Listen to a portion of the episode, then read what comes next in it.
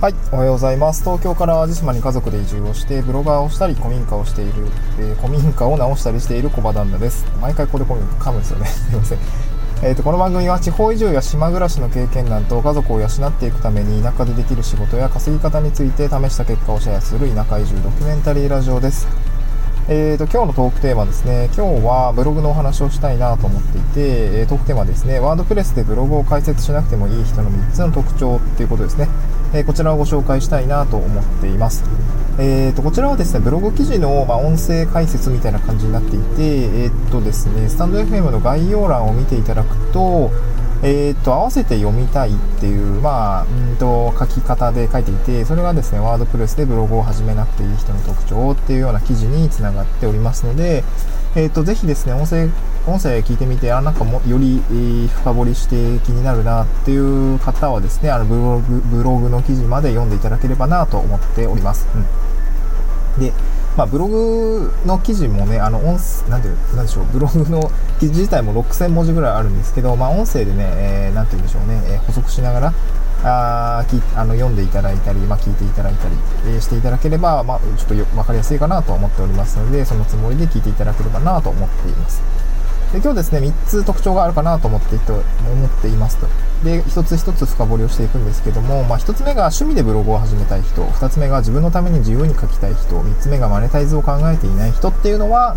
えー WordPress じゃなくて、なんか無料のブログサービスですかね。はてなブログだったり、アベマ、アメーバブログだったり、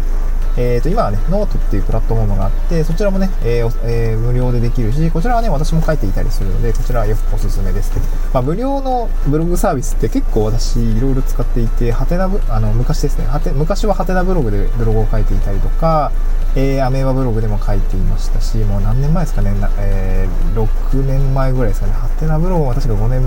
前ぐらい、100記事ぐらい書いたんですけど、うん、まあもう更新してないんですよね。やめ、やめちゃいました。はい。で、あとノートの方も、えー書いていますね。えっ、と、ノートの方も書いています。えーでまあ、ノートはね、まあ、なんか自由に書いてる感じなんですけど、本当に自由に書いてますね。まあ、無料だし、うんまあ、なんか書きたいこと書いちゃおうみたいな感じですね。書いてます。うんまあ、今は地域で仕事をしていますので、地域での仕事の内容とか、まあ、どういうことをやってるっていうのは、ちょっとノートの方に書いていたりしますね。はい。まあ、いろいろ棲み分けもしてるっていう感じでございます。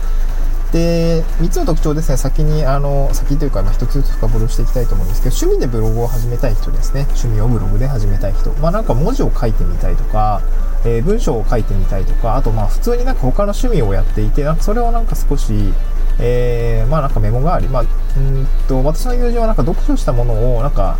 えーしっかりアウトプットしたい、あのメモにしたいみたいな、うん、自分でどういう本を読んだんだっけって、まあ、積み上げになるように書いておきたいみたいな方もいて、ああ、なんかそういう使い方もいいなと思っていて、まあ、私もね、えーなんかやってみたいなと思っていたんですけど、まあ、そういう場合は別に、あの、ワードプレスって別に書かなくても、無料のブログでいいかなと思ってですね。あ、そう話そう、あの、前提として、ワードプレスってお金かかるじゃないですか。うん。えっと、レンタルサーバーを借りて、えー、とその上にワードプレスをインストールしてで設定も結構手間だし大変だし でテーマとかもインストールしないともうよくわかんない見た目になっていて全然なんか見れたもんじゃないしっていう感じで自分も更新しづらいし管理もしづらいので、えーっと結構手間なんですよねワードプレスを。なんだろう片手間でやろうとすると結構手間なんですね。だから無料ブログで普通に会員登録してもうその次にはもう記事が書き始められるっていう状況の、えー無料のブログサービスの方があの書き始めとかポッと思った時に書き出せるっていうところですねこれはあのメリットかなと思っています、まあなので趣味とかブログで、えー趣味でブログを始めたい人っていうのは無料サービスが向いてますね。で、まあ、これ裏返しになるんですけど、趣味でブログを始めたくない人ってどういう意味なのかっていうと、まあ、なんかちょっと分かりづらいんですけど、例えばですけど、あの趣味じゃない。すなわち、ま、仕事とか副業とか、まあ、ビジネスと要素として使いたいよっていう場合は、えーっと、ワードプレスの方が向いているっていう裏返しになりますね。うん副業とかビジネスとかで使うのであれば、無料ブログじゃなくて、えー、と、なんで、あの、ワードプレスの方が向いているよってことですね。うんで、まあ、これはね、あのーちょっとな説明すると長くなっちゃうんで、これはブログの方をぜひ読んでいただければなと思います。なんで、えーっと、趣味や、えー副業とかビジネスでブログをやるなら、えーワードプレスの方が向いているのかっていうことはですね、あの、あのぜひブログの方を見ていただければなと思います。で、二つ目ですね。二つ目ですね。こんな人はワードプレスでブログを開設しなくても OK っていう二二つ目は、自分のためにね、自由に書きたいっていうことですね。自分のために自由に書きたい。ま、これさっきとちょっと被るんですけど、なんか読む人は自分だけとか、えー、なんか自由に書きたいんです。まあ、ポエム書いちゃったりとか。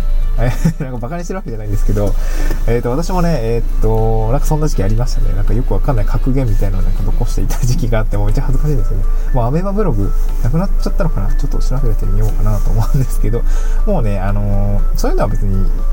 ワードプレスじゃなくても、わざわざお金をかけても、まあ、枕言葉のようにちょっとこれから言うんですけど、わざわざお金をかけなくても、え、自分のために文章を書いて、自分のために、えー、自由に書きたいのであれば、まあ、わざわざお金をかけなくても、ブログサービスで十分だよねっていうことですね。うん。はい。で、これの裏返しですね。じゃあ、自分、えー、なんていう、自分をですね、自分のために書かないとか、自由に書かないとかって、そんなやつおる？みたいな感じだと思うんですけど、これも、あの、最初のお話になるんですが、えっ、ー、と、ブログって書くと、うんと、なんていうんですかね、読んでくれる人もいるんですよね。読んでくれる人がいる。でも、なんでしょうね。そういう、なんか意図的に自分の文章を読者に読んでもらいたい人は、ワードプレスで書くといいですよっていう、まあ、裏返しになりますね。うんで、これはまあ少し精神論的なところもあるんですけど、誰かにメッセージを届けたいとか、そのメッセージを届けて影響力を持ちたいとか、あとまあ、あの、最後を言うんです。最後にちゃんと説明するんですけど、まあなんか収入を得たいみたいな人は、やっぱりですね、未然に起きて本気で書くみたいな方が、あのいいものが出来上がるかなと思います。うんだかメディア運営に、まあ、ブログってメディア、メディアなので、メディアを運営する際に、なんか無料だしの感覚でやる人と、なんかまあお金かかってるからしっかりやろうみたいな人、まあ、しっかりやろうって言っちゃってますけど、あのー、この状況を想像してみてほしいんですけど、本気だと全然変わると思いませんかっていう投げかけをしたいなと思うんですけど、まあ、あの、無料だったら、まあ、まあ、更新もしなくても別にね、なんかいいし、まあなんか、自分のペースでやれるし、みたいな。なんかそういう形あると思うんですけど、まあお金がかかってる、毎月ね、1000円ぐらいって、まあ安いですけど、なちょっとお金かかってなると、なんかしっかりやろうとか、まあ勉強もそうですよね。なんか、しっかりスクールに通っていたら勉強しようとか思うけど、なんか自学自習だったらまあ別にサボってもいいかみたいな感じになると思うんで、これ本気度の話ですね。メンタル的なところになるんですけども、まあ読者に何かメッセージを伝えたいってことであれば、まあ少しね、水にを切って、少しお金を出して、まあ少額なんでね、毎月ね、ランチ1、2回分なんで、えー、っと、文章を届けたいって思ってるならば、本気で、まあ、あの、文章を書いた方が良くて、それであればワードプレスでやった方がいいかなっていうのが、これが一つの理由ですね。うん、最後マネタ、マネタイズを考えていないっていう人ですね。マネタイズを考えていない。別にブログは書くんだけど、別に収入が欲しいとかそういうわけじゃなくて、ただ書きたいみたいな、そういう人は、WordPressじゃなくて、まさしくも無料のブログサービス、ノートとか、まあ、ノートもね、えー、別に収益化しようと思ったらできるんで、あの、有料販売できるので、まあ、まあ、あの、なんか、それノートでやる方が、まあ、一旦はいいかなっていう感じですね。毎月のコストってかからないので、マネタイズをしないのであれば、ノートとかの方がいいですね。で、まあ、よくよく考えてほしいんですけど、毎月1000円払ってるのに、収入が入ってこないって、まあ、一方的に赤字だと思うんで、まあ、それがね、まあ、それでもいいんだ、みたいな。あの、利用料として使う分で割り切ってるからいいんだって方はいいんですけど、まあ、なんかやるなら、僕はね、やるなら、あの、ワなんで WordPressとかレンタル、あれ、 WordPressじゃない、レンタルサーバー代ぐらいはペイしたいなと思って、毎月1000円は稼ぎたいみたいな感じで 思ってました。まあ、ウィンウィン、ウィンウィンじゃないわ、えーと、プラマイゼロにしたいなと思ってたんですよね、せめて。で最近はね、あの、5000円ぐらいまで収入が入ってくるようになったんで、今んところね、プラスになってきました。やっとね。まあ、ただ、マイナスの時期長かったんで、総合的に言うと、ちょっとね、まだ赤字なんですけど、まあ、ちょっとずつ返済してる、借金返済してるって感じですかね。はい。そんな感じなんですね。なので、まあ、これマネタイズを考えてない人、まあ、はワードプレスじゃなくていいよの裏返しは、ワードプレスでマネタイズを考えているなら、あ、違う違う、ブログでマネタイズを考えているなら、ワードプレスの方がいいですよってことですね。うん。まあ、こちらなんでそっちの方がいいのかっていう理由は、とね、えー、ちょっと長くなってきちゃったんで、こちらのブログで、あの、詳しく解説をしておりますので、えー、詳しくはブログの方を見ていただければなと思います。えーと、今日はですね、え、っと、まあ、ブログのお話でございました。え、っと、ワードプレスでブログを解説しなくてもいい人の3つの特徴ということで、ま、これからなんかこう、ブログを書きたいとか、ブログを始めたいとか、え、そういう思いがある方で、まあ、なんかその、ワードプレスでやるのか、無料のブログサービスでやるのかっていうところで迷っている方に向けて何かこう、なんていうんですかね、えー参考になるようなことがお話できたらいいかなと思って解説をさせていただきました。今日はですね、合わせて聞きたいに、ブログが資産になる3つのポイントということで、まあ、そのブログの話ですね。ブログが資産になる。えー、まあ、お金を生み出すものとかだったり、あの、まあ、積み上がっていくものですというような資産性があるっていうものがブログですっていうね、解説をしていますので、そちらもぜひ合わせて聞きたいから聞いてみていただければなと思います。えーと、また次回の収録でお会いしましょう。バイバイ。嗯。